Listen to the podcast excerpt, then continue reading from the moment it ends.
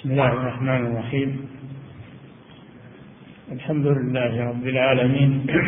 صلى الله وسلم على نبينا محمد وعلى آله وأصحابه أجمعين. أما بعد فإن التوحيد وهو إفراد الله جل وعلا بالعبادة ترك عبادة ما سواه هو أول هو أول الإسلام وأول الدين. فأول ما يدخل الإنسان في الإسلام أن يشهد أن لا إله إلا الله وأن محمدا رسول الله. ثم بعد ذلك يقوم بأوامر الدين. وأنواعها. ولهذا كانت الرسل عليهم الصلاة والسلام من أولهم إلى آخرهم. أول ما يبدأون به دعوة الناس إلى التوحيد وإفراد الله بالعبادة وترك عبادة ما سواه. كما قال تعالى ما أرسلنا من قبلك من رسول إلا نوحي إليه أنه لا إله إلا أنا فاعبدون كل نبي يقول لقومه يا قوم اعبدوا الله ما لكم من إله غيره.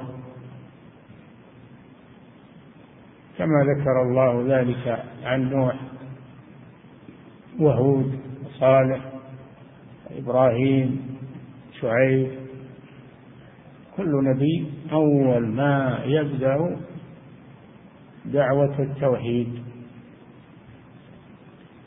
لا يبدأ بشيء قبلها. ولما بعث الله رسوله محمد صلى الله عليه وسلم مكث في مكة مكث في مكة ثلاث عشرة سنة. بعد البعثة يدعو إلى التوحيد. وينهى عن الشرك. قبل أن تفرض الصلاة والزكاة والصيام والحج وبقية شرائع الإسلام كل هذه المدة في مكة يدعو إلى التوحيد. وإنما فرضت الصلاة قبل الهجرة بيسير ليلة المعراج. فرضت عليه في مكة في آخر إقامته فيها. آه، ولما بعث معاذا إلى اليمن أعطاه الخطة التي يسير عليها في دعوته. وقال له إنك تأتي قوما من أهل الكتاب. فليكن أول ما تدعوهم إليه شهادة أن لا إله إلا الله وأن محمدا رسول الله. فإنهم أجابوك لذلك فأعلمهم أن الله افترض عليهم خمس صلوات. إلى آخر الحديث. فلم يأمره أن يدعو قومه إلى الصلاة أولا أو إلى الزكاة أو إلى بل أمره أولا أن يدعوهم إلى التوحيد. فإذا أقروا بالتوحيد أمرهم بالصلاة وبقية العبادات.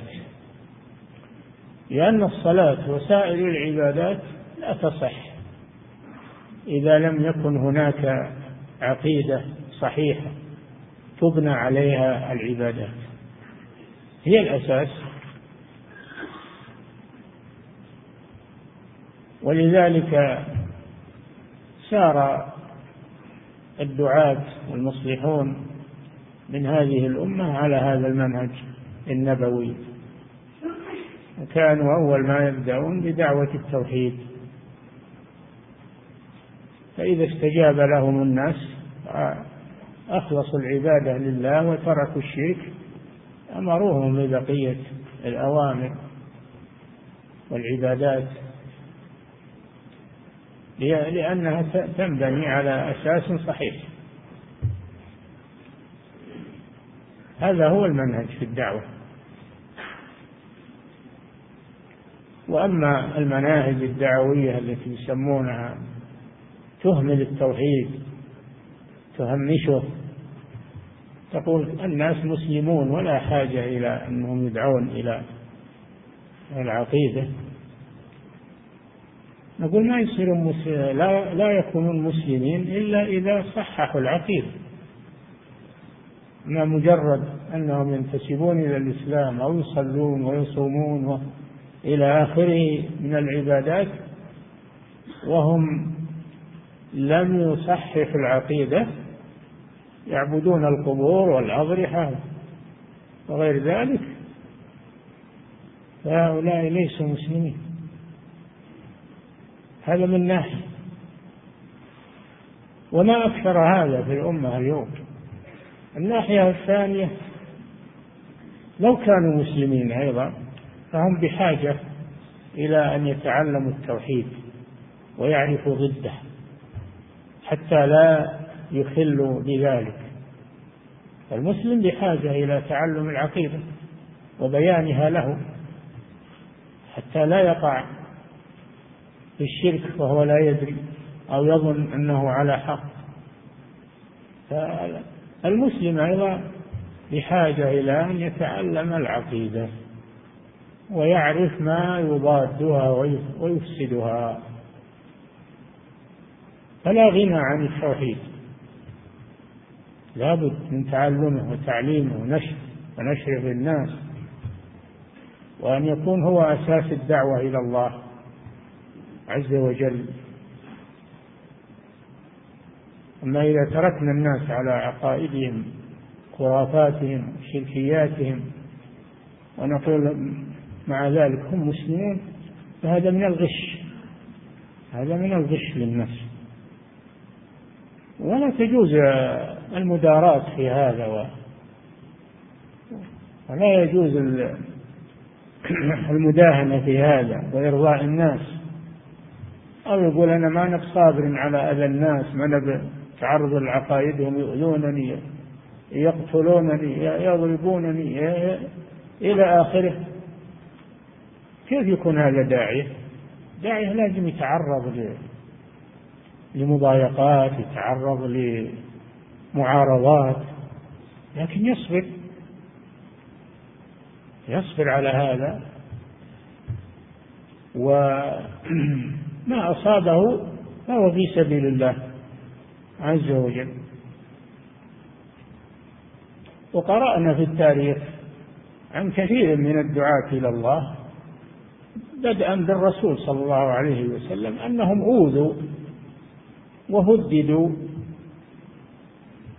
وضايقهم الناس لكن صبروا.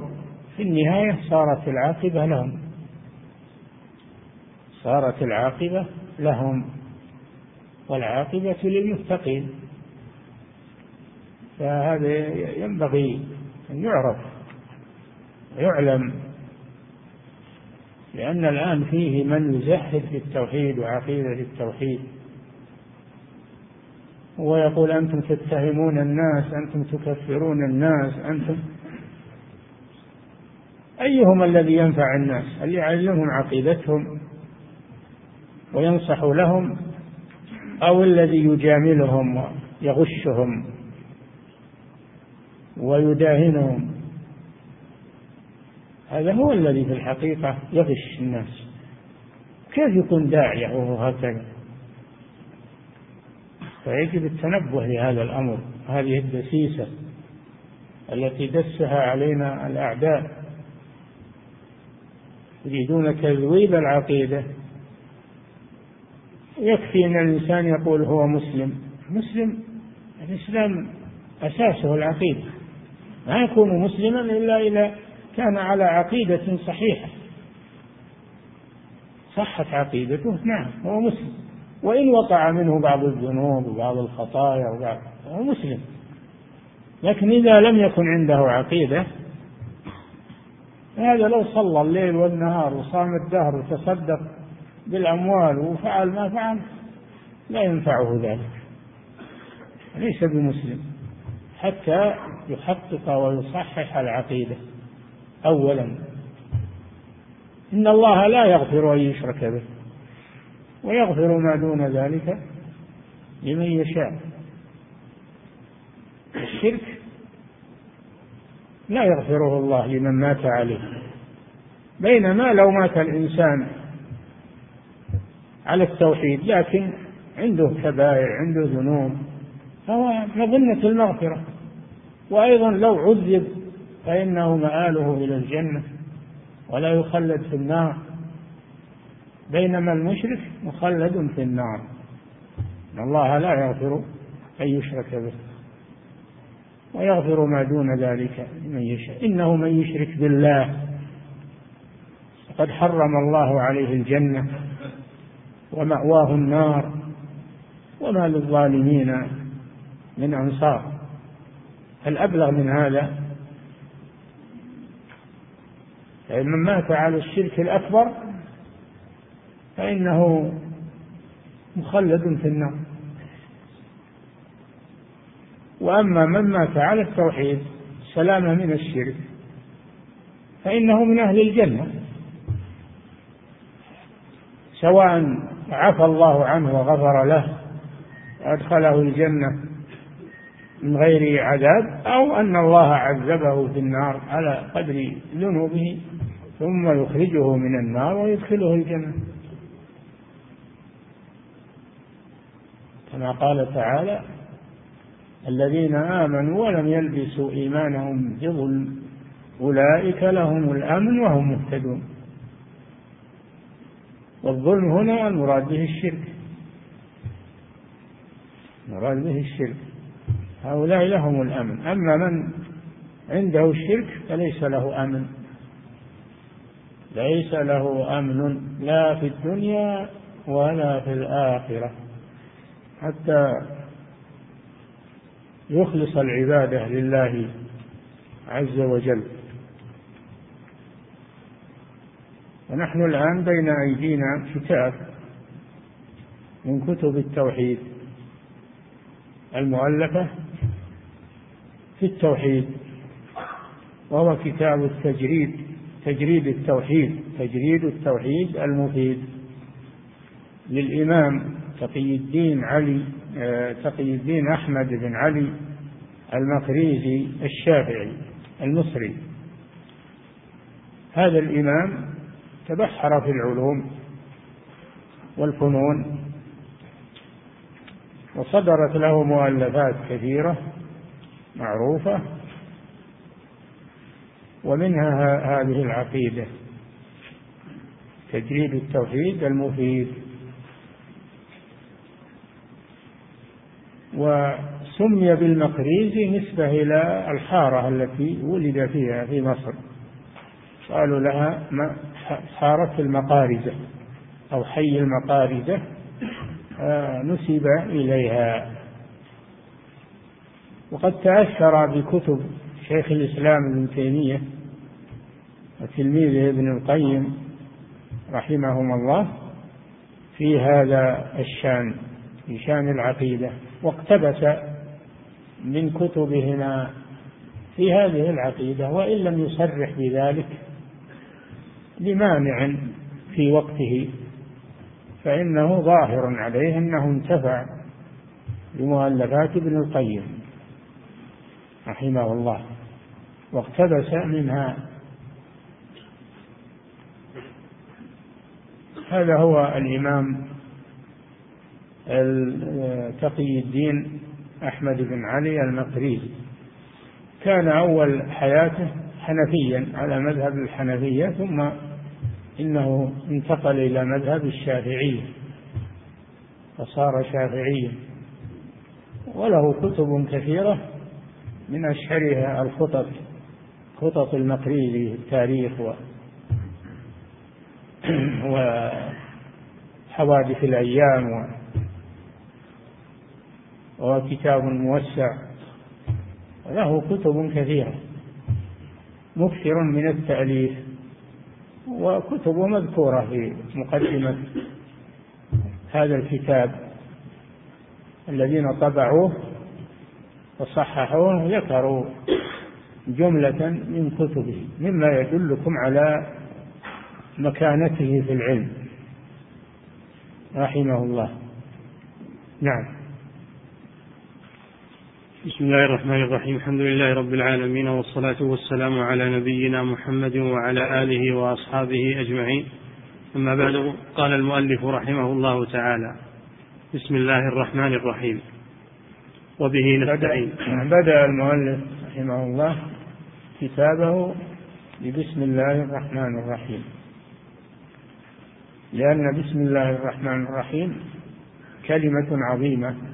تتضمن الاستعانة بالله عز وجل تبرك باسمه جل وعلا.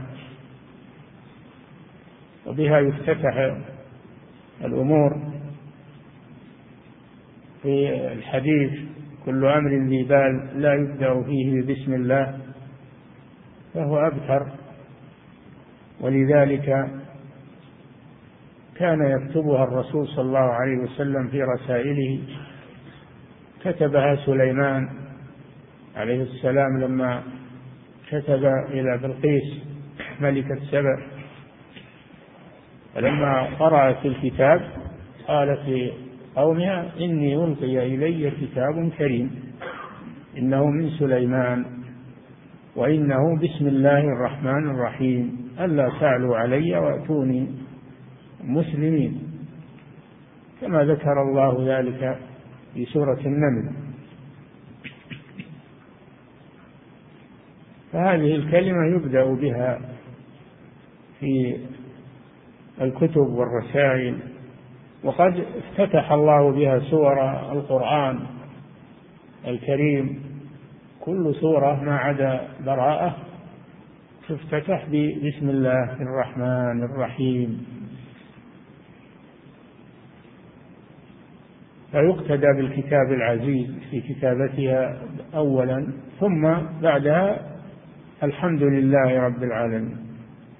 الثناء على الله سبحانه وتعالى لأن في بعض الروايات كل أمر لا يبدأ فيه بالحمد لله فهو أبتر والبداءة تكون حقيقية وتكون إضافية. فبدأ أولا ببسم الله هذه حقيقية ثم ثنى بالحمد وهذه بداءة إضافية.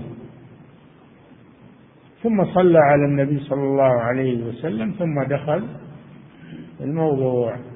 نعم. بسم الله الرحمن الرحيم. وبه نستعين. الحمد لله رب العالمين والعاقبة للمتقين. الحمد لله رب العالمين. جميع الحمد والثناء لله. سبحانه وتعالى لأنه هو المنعم.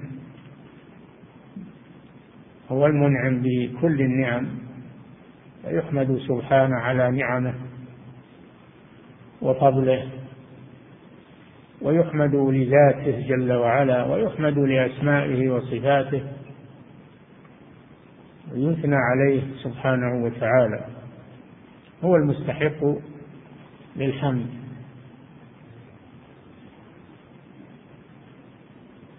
بدأ الله الخلق بالحمد لله وختمه بالحمد لله. قال تعالى الحمد لله الذي خلق السماوات والأرض وجعل الظلمات والنور.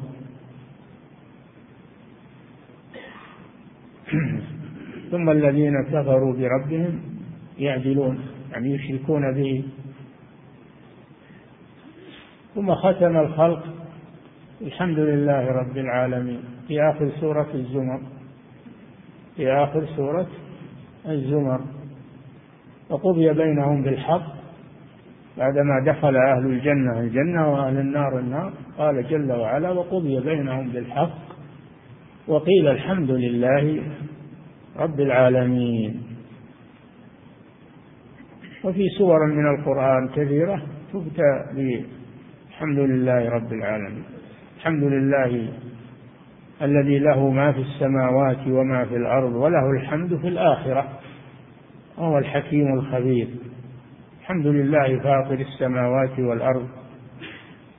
الحمد لله الذي أنزل على عبده الكتاب ولم يجعل له عوجا. ف وابتدأ فاتحة الكتاب بالحمد لله رب العالمين الرحمن الرحيم إلى آخر السورة. نعم. الحمد لله رب العالمين. رب العالمين. رب الرب هو المالك كما يأتي كما يأتي من كلام المؤلف. الرب هو المالك الخالق المدبر. نعم. العالمين جمع عالم. المخلوقات كلها عوالم. عالم الجن عالم الإنس عالم الملائكة عالم آه، الحيوانات عالم الطيور عالم وعوالم لا يعلمها إلا الله. ظاهرة وخفية. كلها الله ربها سبحانه وتعالى. رب العالمين جمع عالم. وكل ما سوى الله فهو عالم. كما قال الشيخ محمد بن عبد الوهاب رحمه الله.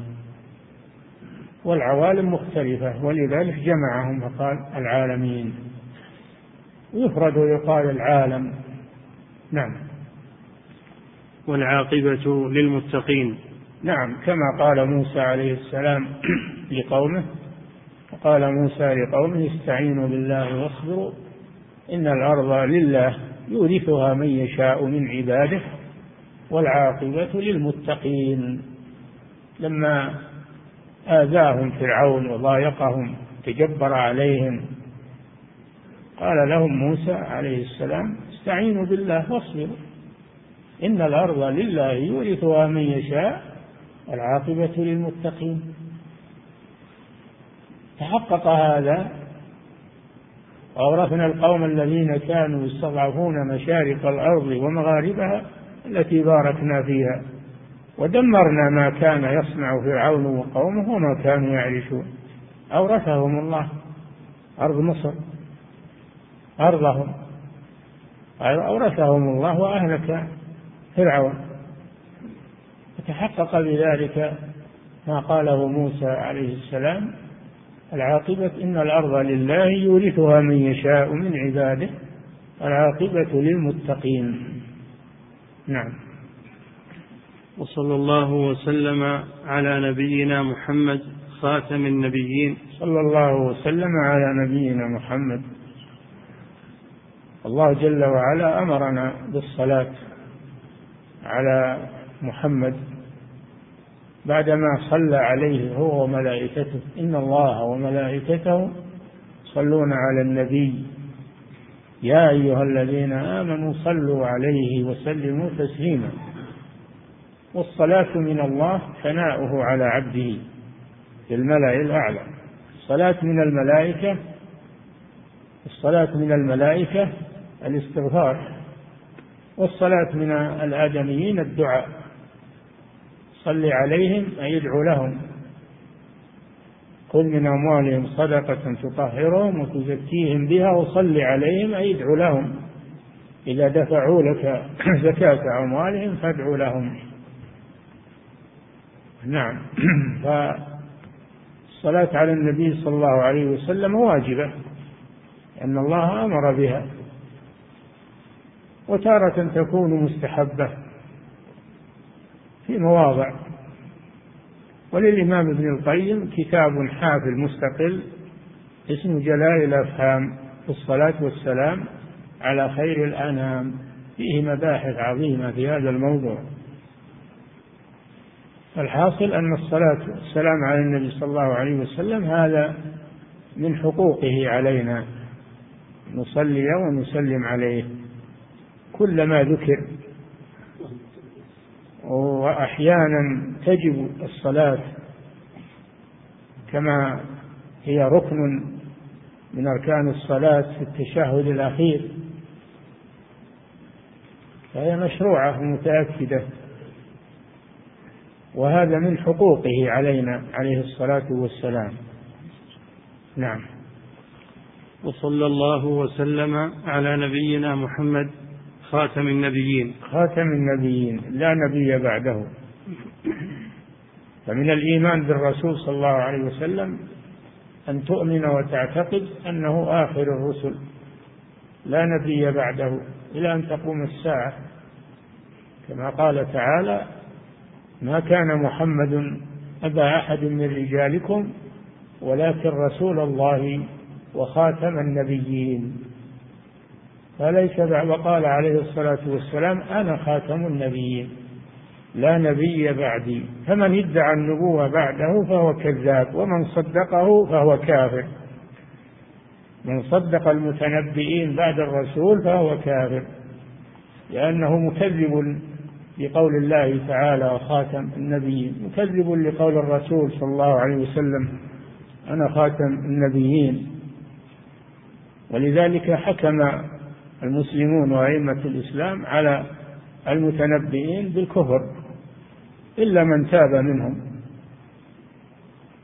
وآخرهم في وقتنا القادياني القادياني باكستاني الذي ادعى النبوة. واسمه أحمد القادياني تبعه فئام كثيرة من الناس ولهم دعوة الآن ولهم وتدعمهم الدول الكافرة تدعمهم الدول الكافرة يسمون بالأحمدية. كفرهم العلماء المسلمين في مشارق الأرض ومغاربها ومنعوا ومنعوا من الدخول إلى المسجد الحرام ومنعوا من الدخول من الحج لأنهم كفار. لأنه ليس بعد النبي صلى الله عليه وسلم نبي ولا وليس بعد شريعة الإسلام شريعة. وأما نزول المسيح عليه الصلاة والسلام في آخر الزمان فهو ينزل ويكون تابعا للرسول صلى الله عليه وسلم حاكما بشريعة الإسلام. لا يأتي بشرع جديد وإنما يأتي بشريعة الرسول صلى الله عليه وسلم ويكون تابعا للرسول صلى الله عليه وسلم. نعم. وعلى آله وصحبه أجمعين. بعدما صلى على النبي عليه الصلاة والسلام صلى على آله. وإذا ذكر الآل والأصحاب فالآل هم القرابة والأصحاب هم الذين صحبوا النبي صلى الله عليه وسلم من غير القرابة. كل من لقي النبي صلى الله عليه وسلم مؤمنا به ومات على ذلك فهو صحابي. الصحابي من لقي النبي صلى الله عليه وسلم مؤمنا به ومات على ذلك. بهذه الشروط. فمن آمن به ولم يلقه فهو تابعي مثل النجاشي رحمه الله. آمن بالرسول ولكنه لم يرى الرسول صلى الله عليه وسلم ومات وهو لم يرى الرسول يعتبر من التابعين. كل من آمن بالرسول ولم يره فهو تابعي سواء في وقت الرسول أو بعده.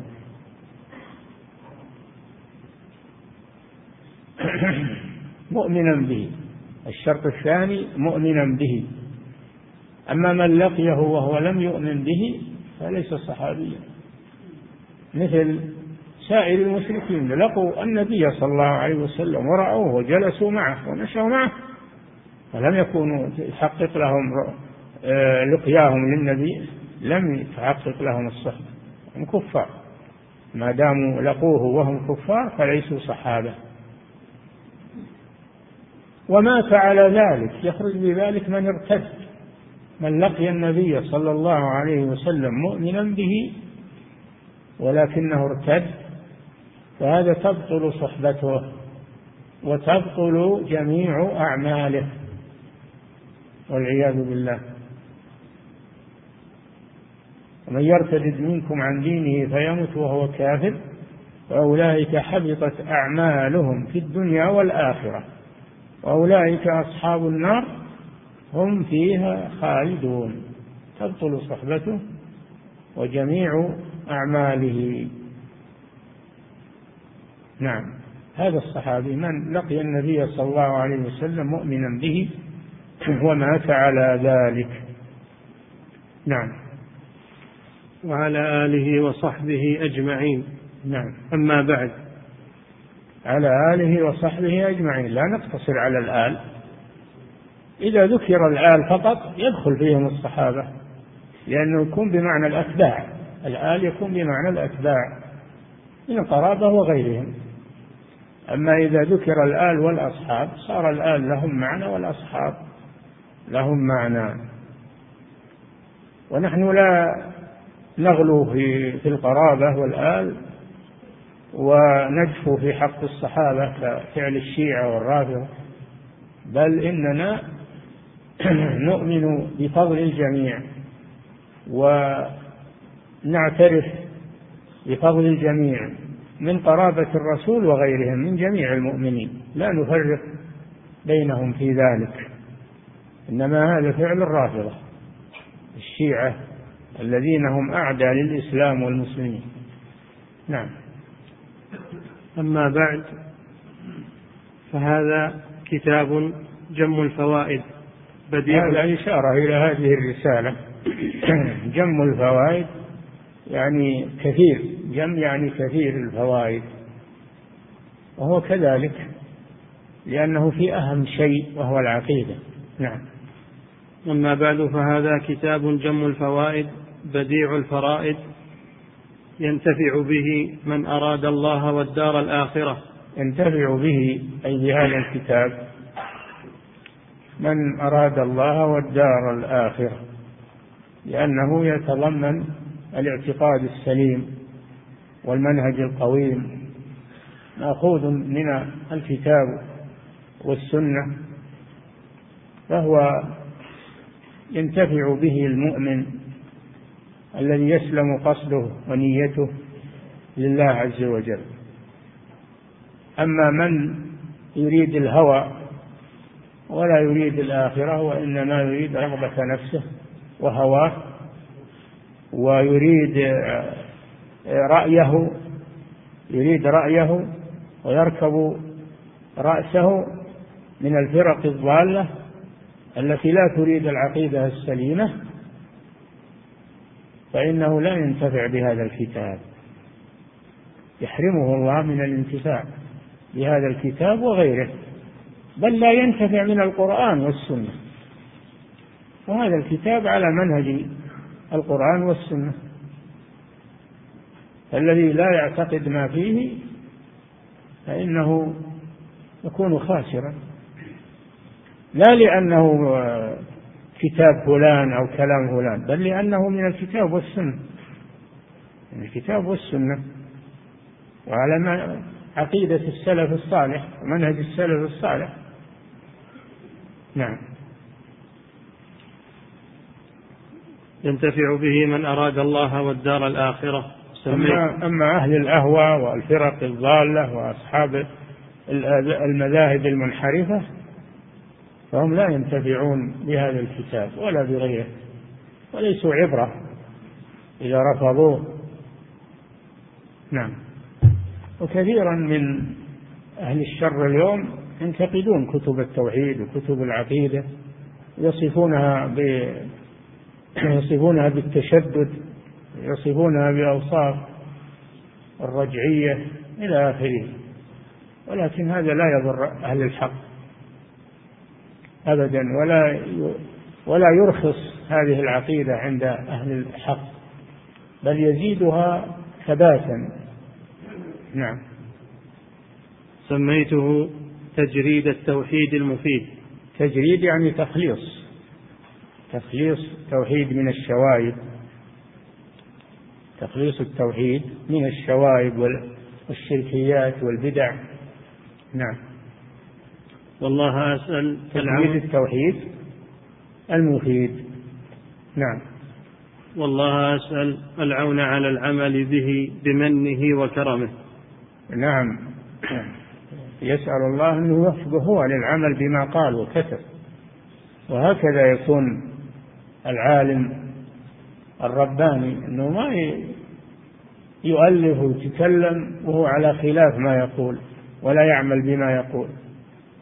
فلا بد أن يكون هو أول من يعمل بما يكتب وبما يقول. قال الله جل وعلا يا أيها الذين آمنوا لم تقولون ما لا تفعلون؟ كبر مقتا عند الله أن تقولوا ما لا تفعلون. قال سبحانه وتعالى لبني إسرائيل أتأمرون الناس بالبر وتنسون أنفسكم وأنتم تتلون الكتاب أفلا تعقلون؟ فمن كتب كتابا أو أو تكلم بكلام من الحق يجب عليه أن يكون أول المنتفعين له.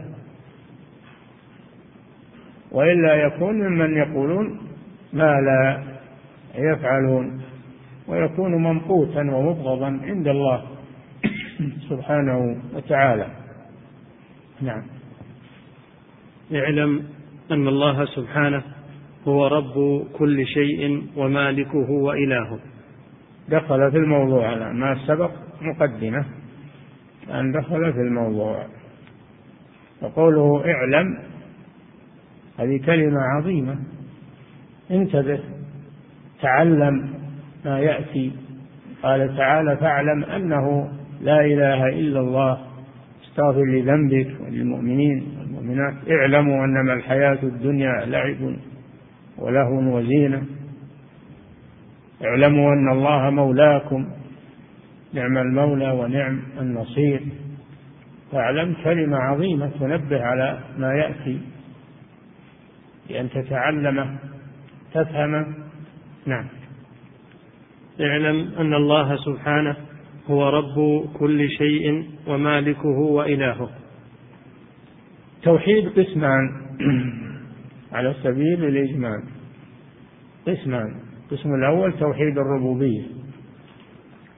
وهو توحيد الله جل وعلا بأفعاله كخلق السماء كالخلق والرزق والإحياء والإماتة تدبير الكون وإنزال المطر وكل ما يختص الله جل وعلا به من الأفعال فإفراده به هو توحيد الربوبية.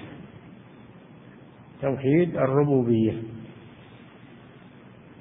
والثاني توحيد الألوهية وهو إفراد الله جل وعلا بأفعال العباد التي يتقربون بها إليه.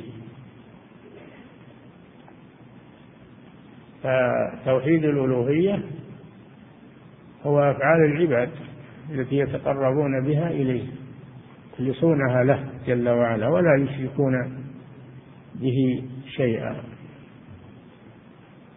ويدخل في ذلك في توحيد الربوبية يدخل فيه الأسماء والصفات داخلة في توحيد الربوبية. توحيد الربوبية يسمى التوحيد العلمي. توحيد العلمي الاعتقادي وتوحيد الألوهية يسمى التوحيد العملي. توحيد العملي. لأنه من جهة العباد. نعم. يعلم أن الله سبحانه هو رب كل شيء ومالكه وإلهه. فالرب هذا هو هو توحيد الربوبية. هو توحيد الربوبية. ولا بد من الاثنين. لا بد من توحيد الربوبية وتوحيد الألوهية. فمن أقر بتوحيد الألوهية يلزمه أن يقر بتوحيد الألوهية.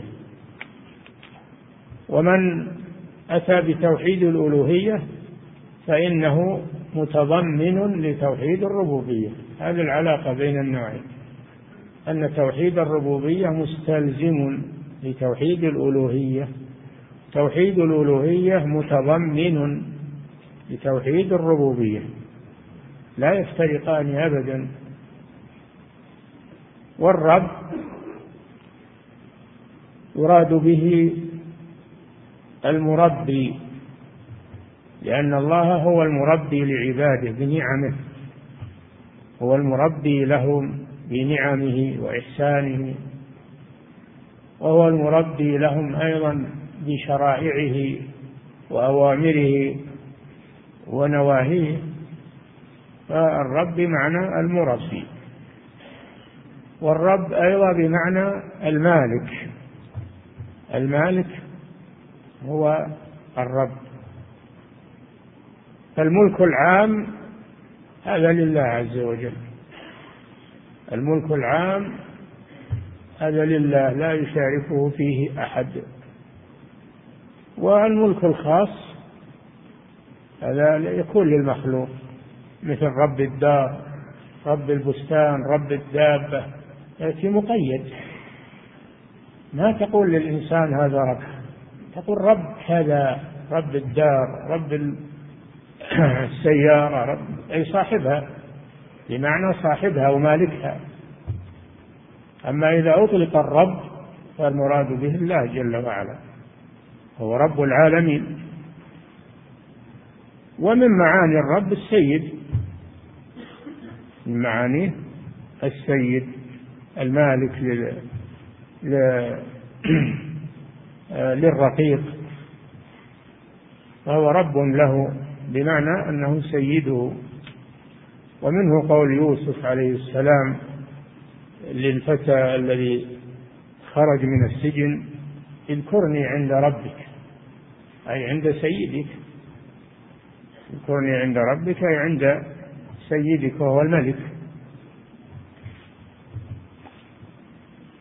كما ذكر الله جل وعلا في هذا السياق. نعم. فالرب مصدر رب يرب ربا فهو راب فمعنى رب العالمين رب العالمين.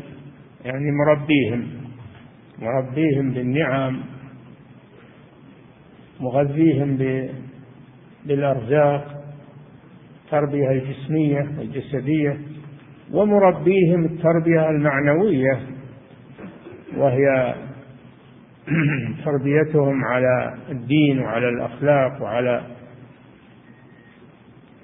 كل خلق جميل وحسن الله رباهم على ذلك.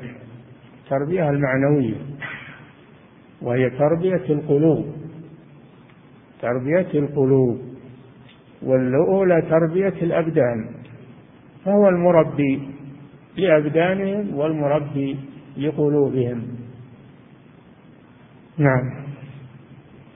فإن الرب سبحانه وتعالى هو الخالق الموجد لعباده نعم. القائم بتربيتهم وإصلاحهم المتكلم القائم بتربيتهم وإصلاحهم.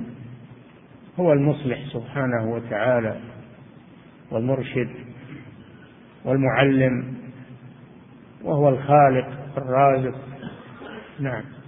ففيه كل معاني الربوبية. فيه سبحانه وتعالى. ربوبية الملك الملكية وربوبية وربوبية التربية البدنية والتربية القلبية. نعم. فإن الرب سبحانه وتعالى هو الخالق الموجد لعباده.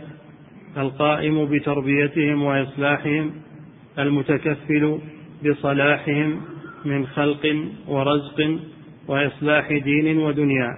كل أفعال الله جل وعلا هذا توحيد الربوبية. لا يشاركه فيه غيره. وهذا لا يكاد ينكره أحد من الخلق. كلهم يعترفون بربوبية الله عز وجل. وأنه هو الخالق الرازق المحيي المميت المدبر. لا ينكرون هذا. لكن إذا قيل لهم اعبدوا الله ولا تشركوا به شيئا استنكروا لأنهم يريدون أن يعبدوا الأصنام والأحجار والأشجار والأهواء وغير ذلك. لا يريدون إفراد الله بالعبادة. أجعل الآلهة إلها واحدا. ما هذا لشيء عجاب. أئنا لتارك آلهتنا لشاعر مجنون إلى آخره. فهم ما اختلفوا مع الرسل إلا في هذا. لم يختلفوا معهم في توحيد الربوبية. وإنما اختلفوا معهم في توحيد الألوهية. الرسل يريدونهم أن يفردوا الله بالعبادة. وهم لا يريدون هذا يريدون أن يشركوا الله أن يشركوا مع الله أصنامهم ومعبوداتهم الكثيرة التي لا تحصى. نعم. كل يريد أن ينتصر لما يعبده ولا يترك عبادته. صعب عليهم هذا. ولذلك بذلوا أنفسهم وأموالهم في الدفاع عن عبادة الأصنام. وقاتلوا الرسل وقاتلوا المسلمين عند هذا. نعم. والإلهية كون العباد يتخذونه سبحانه محبوبا مألوها. الألوهية من الوله وهو المحبة. والله إله بمعنى محبوب من الوله بمعنى المحبة أو من التأله بمعنى التعبد. فالله إله بمعنى معبود أو إله بمعنى محبوب. كلاهما. والله إله بمعنى محبوب وإله بمعنى معبود. نعم. والإلهية كون العباد يتخذونه سبحانه محبوبا مألوها. محبوبا. محبة الله هذه أعظم أنواع العبادة. العبادة أنواع كثيرة أعظمها المحبة. نعم. ويفردونه بالحب والخوف. يفردونه بالحب فلا يحبون معه غيره.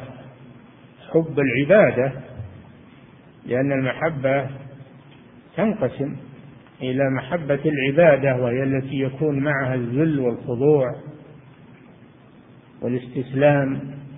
هذه لا تكون إلا لله سبحانه وتعالى. فمن أدخل معه غيره فيها فهو مشرك كما قال جل وعلا ومن الناس من يتخذ من دون الله أندادا يحبونهم كحب الله والذين آمنوا أشد حبا لله. المشركون يحبون الله لكنهم يحبون غيره معه من أصنامهم وآلهتهم أما المسلمون فإنهم يحبون الله وحده ولا يحبون معه غيره. نعم. وأما المحبة التي بمعنى المحبة الطبيعية التي محبة القرابة والوالدين والأولاد محبة الأكل والشرب محبة الزوجة هذه محبة طبيعية. لا يؤاخذ عليها الإنسان إلا إذا قدمها على محبة الله عز وجل. قل كان آباؤكم وأبناؤكم وإخوانكم وأزواجكم وعشيرتكم وأموال اقترفتموها وتجارة تخشون كسادها أحب إليكم من الله ورسوله. وجهاد في سبيله فتربصوا أي انتظروا حتى يأتي الله بأمره. تهديد لهم المحبة الطبيعية لا يؤاخذ عليهم يحب المال يحب الزوجة يحب الوالدين يحب منها محبة عطف ومنها محبة إشفاق ومنها محبة شهوة كمحبة الزوجة ومحبة المال. كل هذا لا يؤاخذ عليه الإنسان إلا إذا قدمه على محبة الله ورسوله. نعم. ويفردونه بالحب والخوف. يفردونه بالحب الذي هو حب العبادة الذي يكون معه ذل وخضوع وانقياد. وإلا فالإنسان يحب زوجته لكن لا يخضع لها ولا ينقاد لها. مع أنه يحب هذه محبة شهوانية. هذه طبيعية ما ما تضر إلا كما ذكرنا إذا قدمها على محبة الله. ورسوله وجهاد في سبيله. نعم. ويفردونه بالحب والخوف. بالحب ويفردونه بالخوف. الخوف أيضا ينقسم إلى قسمين خوف خوف عبادة وخوف وخوف طبيعي. خوف العبادة هو الذي يكون معه ذل وانقياد للمخوف. ذل وانقياد للمخوف هذا محبة عبادة. أما محبة الخوف الطبيعي الذي لا يكون معه ذل ولا عبادة مثل تخاف من السبع تخاف من العدو تخاف من الحر ومن البرد من المرض هذا ما مع ما مع عبادة ولا ولا انكسار ولا ذل. هذا لا يؤاخذ عليه الإنسان إلا إذا قدمه على الخوف من الله. فلا تخافوهم وخافوني إن كنتم مؤمنين. فإذا قدم الخوف الطبيعي على الخوف آه، العبادة فحينئذ توعده الله عز وجل. أما إذا لم يقدمه هذا لا يؤاخذ عليه الإنسان. لا يكون معه ذل أنت تخاف من الجبار ومن الملك ومن فلان وفلان ومن العدو تخاف لكن لا لا تخضع له وتنقاد له وإنما تخافه خوفا طبيعيا فقط. نعم. ويفردونه بالحب والخوف والرجاء يفردونه بالحب. هذه أنواع العبادة القلبية. لأن العبادة على نوعين عبادة بدنية كالصلاة والصيام والحج والجهاد وعبادة قلبية كالخوف والرجاء والمحبة والخشية والخشوع والرغبة والرهبة. هذه عبادات قلبية. نعم. ويفردونه بالحب والخوف والرجاء وال... كل هذه عبادات قلبية. نعم. والرجاء والإخبات والإخبات هو الخضوع نعم. والتوبة والنذر والطاعة والطلب والتوكل. والإخبات هذا بدني. الإخبات بدني وهو الذل والخضوع. والتوبة والنذر. نعم التوبة إلى الله من الذنوب والمعاصي. التوبة من أنواع العبادة والله هو التواب. والعبد تائب أي راجع إلى الله عز وجل. و والنذر. والنذر هذا من العبادة البدنية. العبادة المالية هذا من العبادة المالية أن تنذر. وقد يكون من العبادة البدنية. إذا نذرت الصلاة إذا نذرت الصلاة أو الصيام هذه عبادة بدنية. إذا نذرت الصدقة إذا نذرت الصدقة هذه عبادة مالية. والنذر عبادة يجب أن يفرد الله جل وعلا به ولا ينذر للمخلوق لا الأحياء ولا الأموات. لا ينذر لهم لأن هذا عبادة لا يصرف لغير الله عز وجل. نعم. والنذر والطاعة. الطاعة. الطاعة تكون عبادة وتكون أيضا مباحة. طاعة طاعة المخلوق في الأمور المباحة لا بأس بها. أما طاعة المخلوق في معصية الخالق هذه شرك فلا تجوز. قال صلى الله عليه وسلم لا طاعة لمخلوق في معصية الله. فلا يطاع المخلوق في معصية الله عز وجل. إذا أمرك بمعصية لا تطيعه فإن أطعته إنك مشرك ولئن أطعتموهم إنكم لمشركون. شرك طاعة هذا الشرك في الطاعة. نعم. والطاعة والطلب. والطلب فيما لا يقدر عليه إلا الله لا تطلبه إلا من الله كشفاء المرض وجلب الرزق وإنزال المطر وغير ذلك. أما الطلب الذي يقدر عليه المخلوق فلا بأس تطلب منه أن يقرضك تطلب منه أن يعطيك. لا بأس. فيما يقدر عليه لا بأس أن تطلب منه ما يقدر عليه. نعم. مع أن الأفضل ألا تسأل الناس. هذا هو الأفضل. نعم. والطاعة والطلب والتوكل. التوكل وهو التفويض والاعتماد في الأمور التي لا يقدر عليها إلا الله لا يجوز أن تتوكل على غيره فيها والتوكل من أعظم أنواع العبادة وهو الاعتماد على الله وتفويض الأمور إليه سبحانه دون غيره وعلى الله فتوكلوا إن كنتم مؤمنين. ومن يتوكل على الله فهو حسبه. نعم. والطاعة والطلب والتوكل ونحو هذه الأشياء. من أنواع العبادات. التوحيد هو إفراد الله جل وعلا بها بجميع أنواع العبادة. العبادة حق لله بجميع أنواعها فلا تشرك معه غيره فيها. نعم. فإن التوحيد حقيقة أن ترى الأمور كلها من الله تعالى رؤية تقطع الالتفات عن الأسباب والوسائل. فلا ترى الخير نقف. عند هذا. نعم.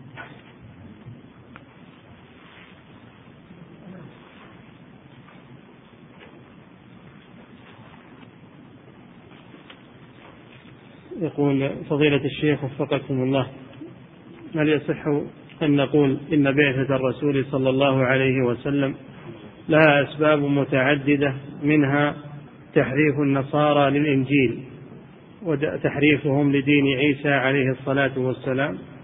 نعم. الرسول صلى الله عليه وسلم بعث إلى الناس وهم في ضلال مبين كما قال جل وعلا إن كانوا من قبل لفي ضلال مبين. الفاصل الزمني بين آخر أنبياء بني إسرائيل وبين محمد صلى الله عليه وسلم أكثر من ستمائة سنة.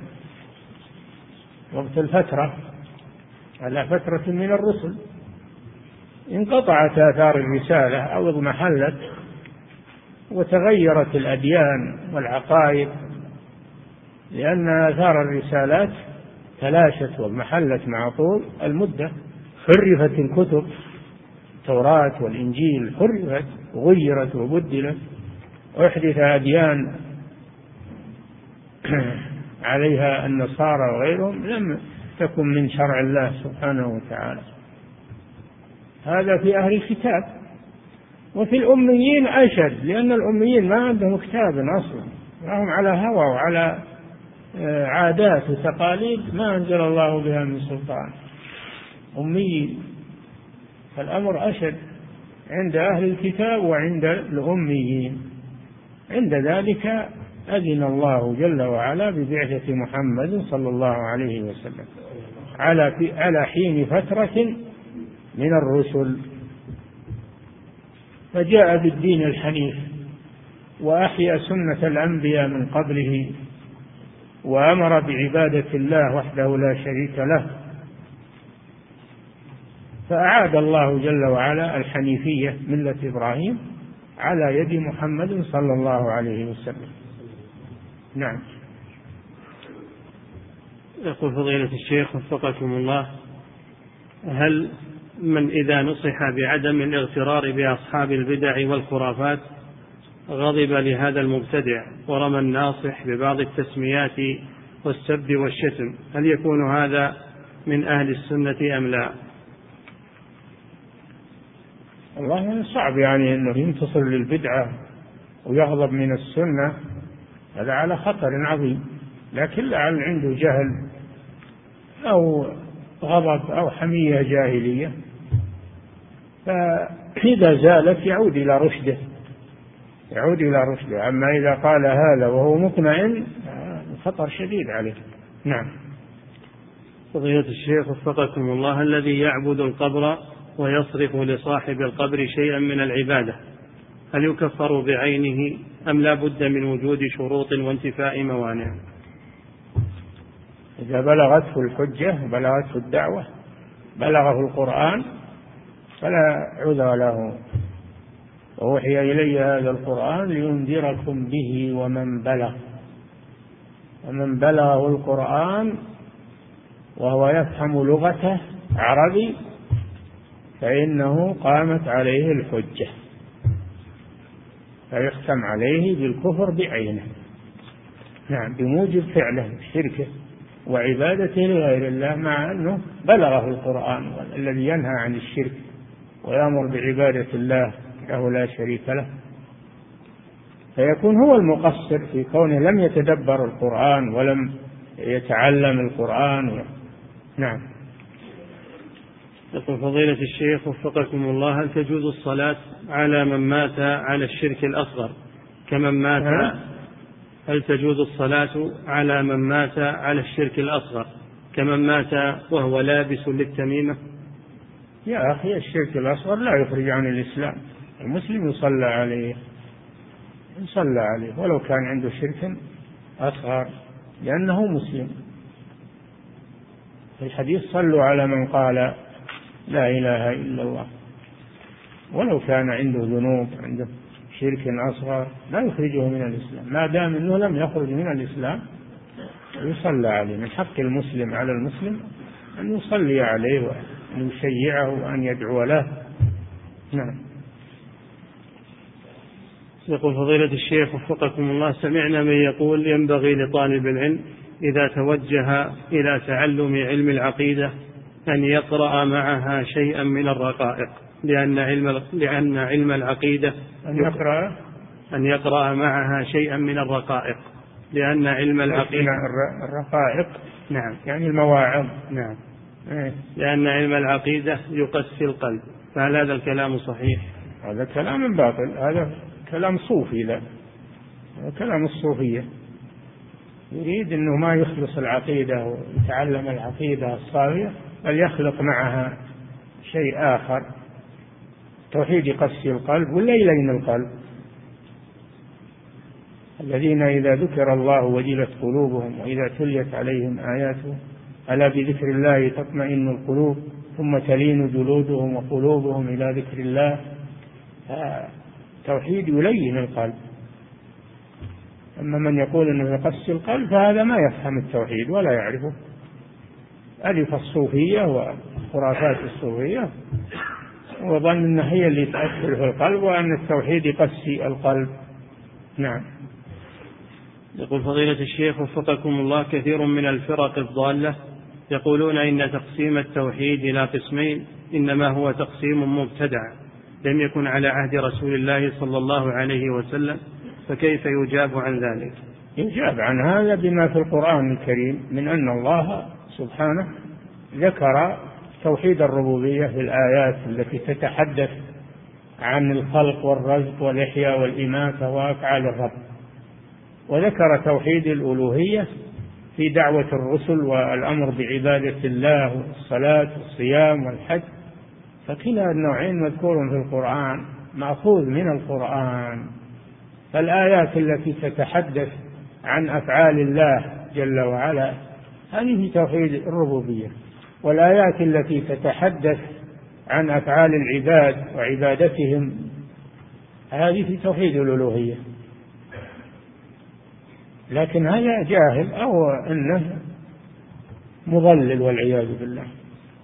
العلماء ما جاءوا بهذا التقسيم من عند أنفسهم وإنما جاءوا به من القرآن. هل يريدون أن يقول الله التوحيد ينقسم إلى قسمين؟ توحيد الربوبية. الله قال في القرآن وأنزل آيات في توحيد الربوبية وآيات في توحيد الألوهية. نعم. لكن هذا إما أنه جاهل أو عدو للتوحيد ويريد أن ينفر الناس من التوحيد وأهل التوحيد. وهذا لا عبرة به ولا يضر الله شيئا ولا يضر أهل التوحيد إنما يضر نفسه. نعم. يقول فضيلة الشيخ وفقكم الله صحيح أنه لا يجوز أن نقول عن موسى عليه السلام أن نقول نبينا نبينا موسى ونبينا عيسى لأن نبينا نحن هو محمد عليه الصلاة والسلام بل إنما يقال عند ذكره نبي الله موسى. إي نعم يقال نبي الله موسى هو نبي بني إسرائيل محمد نبينا صلى الله عليه وسلم. نعم.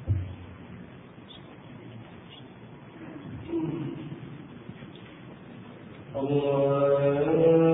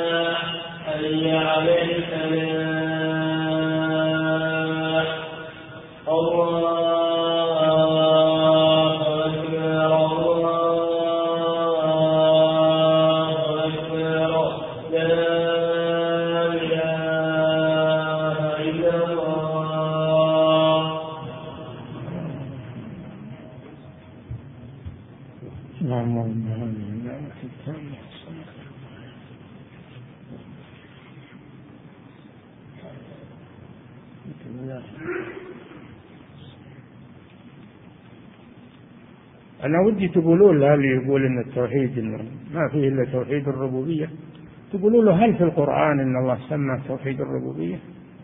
هل أن تقول هو التوحيد؟ هل الله سماه توحيد الربوبية؟ تخصمونه بهذا نعم وهذا أيضا فضيلة الشيخ يقول هناك بعض الناس يقولون إن تعلم التوحيد إنما يحتاج إلى أسبوع أو يوم فقط لا يقول دقائق بعضهم يقول دقائق. نعم. يعني الرسول ثلاثة عشر سنة في مكة معناه أنه تعب بليالي يكفي ثلاث دقائق نعم.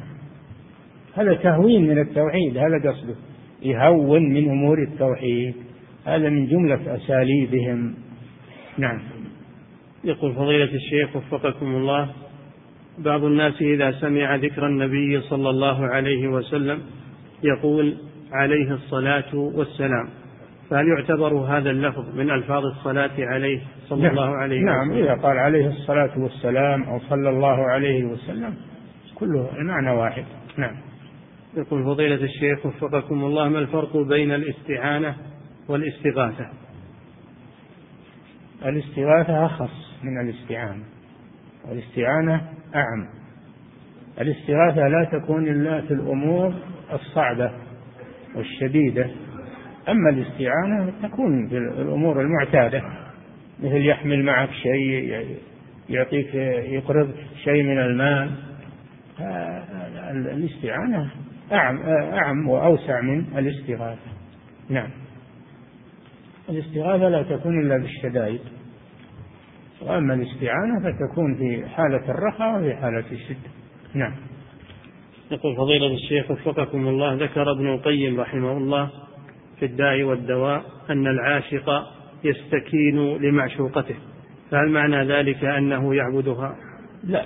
يعني يعبدها نوع من العبادة. إذا ترك من أجلها العبادة فقد عبدها. إذا أطاعها في معصية الله فقد عبدها. نعم. يقول فضيلة الشيخ وفقكم الله هل تعتبر محبة الزوجة الكافرة محبة طبيعية؟ طبيعية نعم. لو هي دينية صار من الذين يتخذون مع الله أندادا يحبونهم كحب الله. ليست عبادة. محبة الزوجة ليست محبة عبادة محبة طبيعية. نعم. يقول فضيلة الشيخ وفقكم الله ما معنى قولنا إن توحيد الألوهية متضمن لتوحيد الربوبية. يعني داخل فيه التضمن معناه دخول الشيء في الشيء.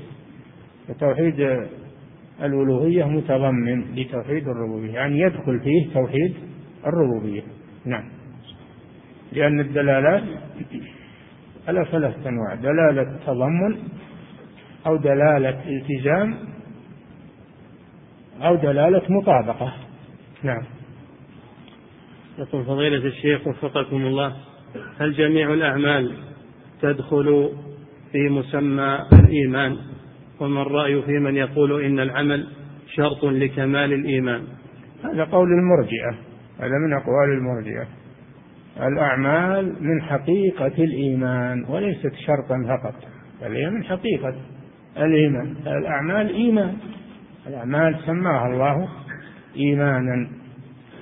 نعم.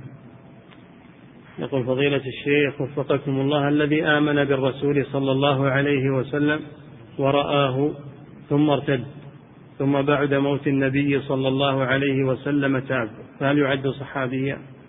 لا لا تعود له الصحبة الصحبة لا تعود له لكن يكون له التوبة نعم يقول فضيلة الشيخ وفقكم الله رجل كان ساحرا ويعطي الناس الحروز ويفرق بين الأزواج وعمل من نعم. السحر رجل كان ساحرا ويعطي الناس الحروز ويفرق بين الأزواج وقد عمل الكثير من السحر ثم إنه تاب الآن فهل له من توبة؟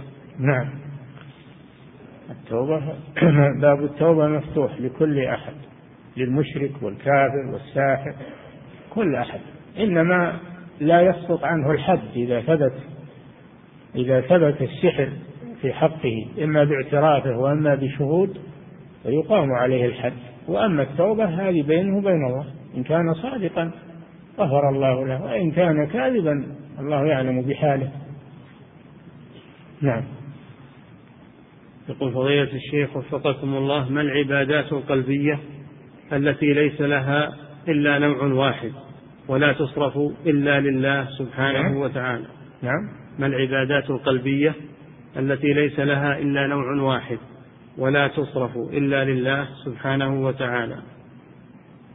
إلا نوع واحد؟ نعم. مهما عبادة قلبية نوع واحد. العبادة القلبية أنواع الخوف والخشية والرغبة والرهبة والرجاء والمحبة أنواع كثيرة. نعم. يقول فضيلة الشيخ وفقكم الله يقول سمعت من بعض أهل العلم يقول إن لفظة الكفر إذا وقعت في الكتاب والسنة معرفة فالمراد الكفر المخرج من الملة وإن وقعت منكرة فهي كفر دون كفر فهل هذا صحيح؟ هذا كلام أهل العلم نعم. يقول الكفر المعرف هذا معناه الكفر الأكبر مثل بين العبد وبين الكفر ترك الصلاة. الكفر باللام بالألف واللام معرف هذا الكفر الأكبر. وأما إذا جاء نكرة غير معرف فهو فهو الكفر الأصغر. نعم. مثل لا ترجعوا بعدي كفارا يضرب بعضكم هذا كفر أصغر. مثل ثنتان خلتان في الناس هما بهم كفر طعن في الأنساب والفخر الأحساب هذا أيضا كفر أصغر. نعم. إذا جاء نكرة فهو كفر أصغر إذا جاء معرفا فهو الأكبر. نعم. يقول فضيلة الشيخ وفقكم الله هل النذر هو العبادة أم أن الوفاء بالنذر هو العبادة؟ الوفاء بالنذر هو النذر النذر ما ينذر الإنسان لغير الله. وإذا نذر لله نذر طاعة يجب عليه الوفاء. لكن أصل النذر عبادة. أصل النذر عبادة. إذا نذر الطاعة وجب عليه الوفاء. إذا نذر المعصية لا يجوز له الوفاء بها. نعم. يقول فضيلة الشيخ وفقكم الله هل يجوز إجهاض الجنين في الشهر الثالث قبل نفخ الروح فيه؟ وماذا على من فعل ذلك؟ إجهاض الجنين لا يجوز إلا بتقرير طبي يعرض على أهل الفتوى ويقررون فيه رأيهم. ما كل يجهض الجنين. إلا بفتوى شرعية من الجهة المختصة في الإفتاء. هذا هو الذي يجري عليه العمل الآن. هو الذي يجري عليه العمل الآن. أما إذا أجهض الجنين لدون أربعة أشهر فهذا إن كان خرج دم يصير نفاس وإن لم يخرج دم فليس شيئا. نعم. يقول فضيلة الشيخ وفقكم الله من ذهب إلى جواز وضع مصحف صغير داخل خرقة وتعليقه في الصدر بشرط عدم الدخول به في الحمام. هذا حرز هذا من اتخاذ الحروز ولا يجوز. يجوز تعليق القرآن أو شيء من القرآن لأن هذا من التميمة هذه التميمة.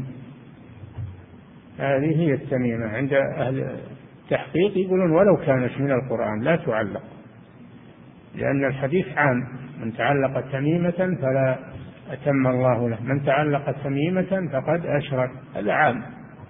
بعض العلماء يقول لا إذا كانت من القرآن أو من ذكر الله فإنها تباح. ولكن الراجح الأول نعم. يقول فضيلة الشيخ وفقكم الله ما حكم التوسع في المباحات؟ وهل يؤثر ذلك على طلب العلم وتحصيله؟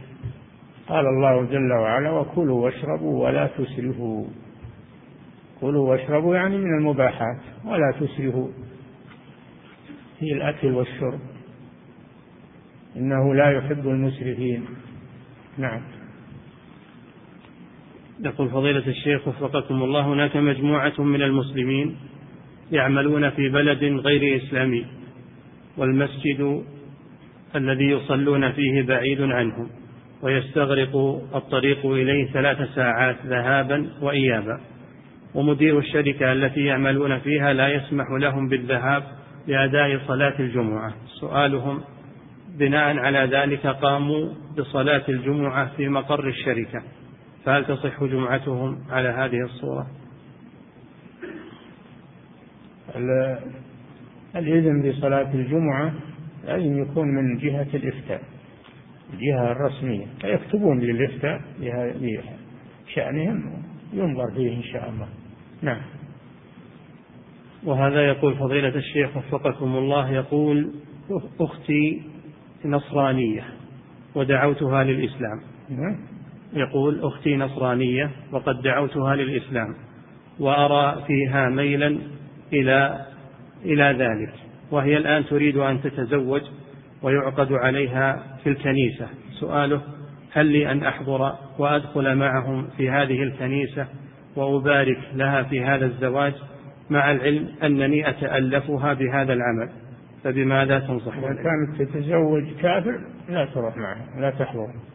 أما إذا كانت تبي تسلم وتزوج مسلم اذهب معها ولو كان العقد في الكنيسة إذا كان على كتاب الله وسنة رسوله ولو كان في الكنيسة نعم. يقول فضيلة الشيخ وفقكم الله المرأة التي مات عنها زوجها وهي تعمل في مستشفى فهل يجب عليها أن تبقى في البيت مع العلم أن هذا المستشفى لا يعطيها إجازة عدة؟ فماذا تصنع؟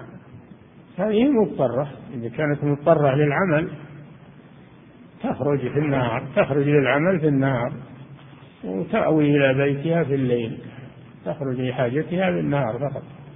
نعم. يقول فضيلة الشيخ وفقكم الله صحيح أن التابعي أويس القرني رحمه الله هو أفضل من بعض أفراد الصحابة؟ لا أفضل من الصحابة أبدا. الصحبة هذه ميزة لا ينالها إلا صحابي. لا ينالها إلا صحابي. حتى عمر بن عبد العزيز رحمه الله الذي هو يعد من الخلفاء الراشدين أو مكمل للخلفاء الراشدين لا يكون أفضل من أحد من الصحابة. هم من من التابعين. نعم. الله تعالى أعلم وصلى الله وسلم على نبينا محمد.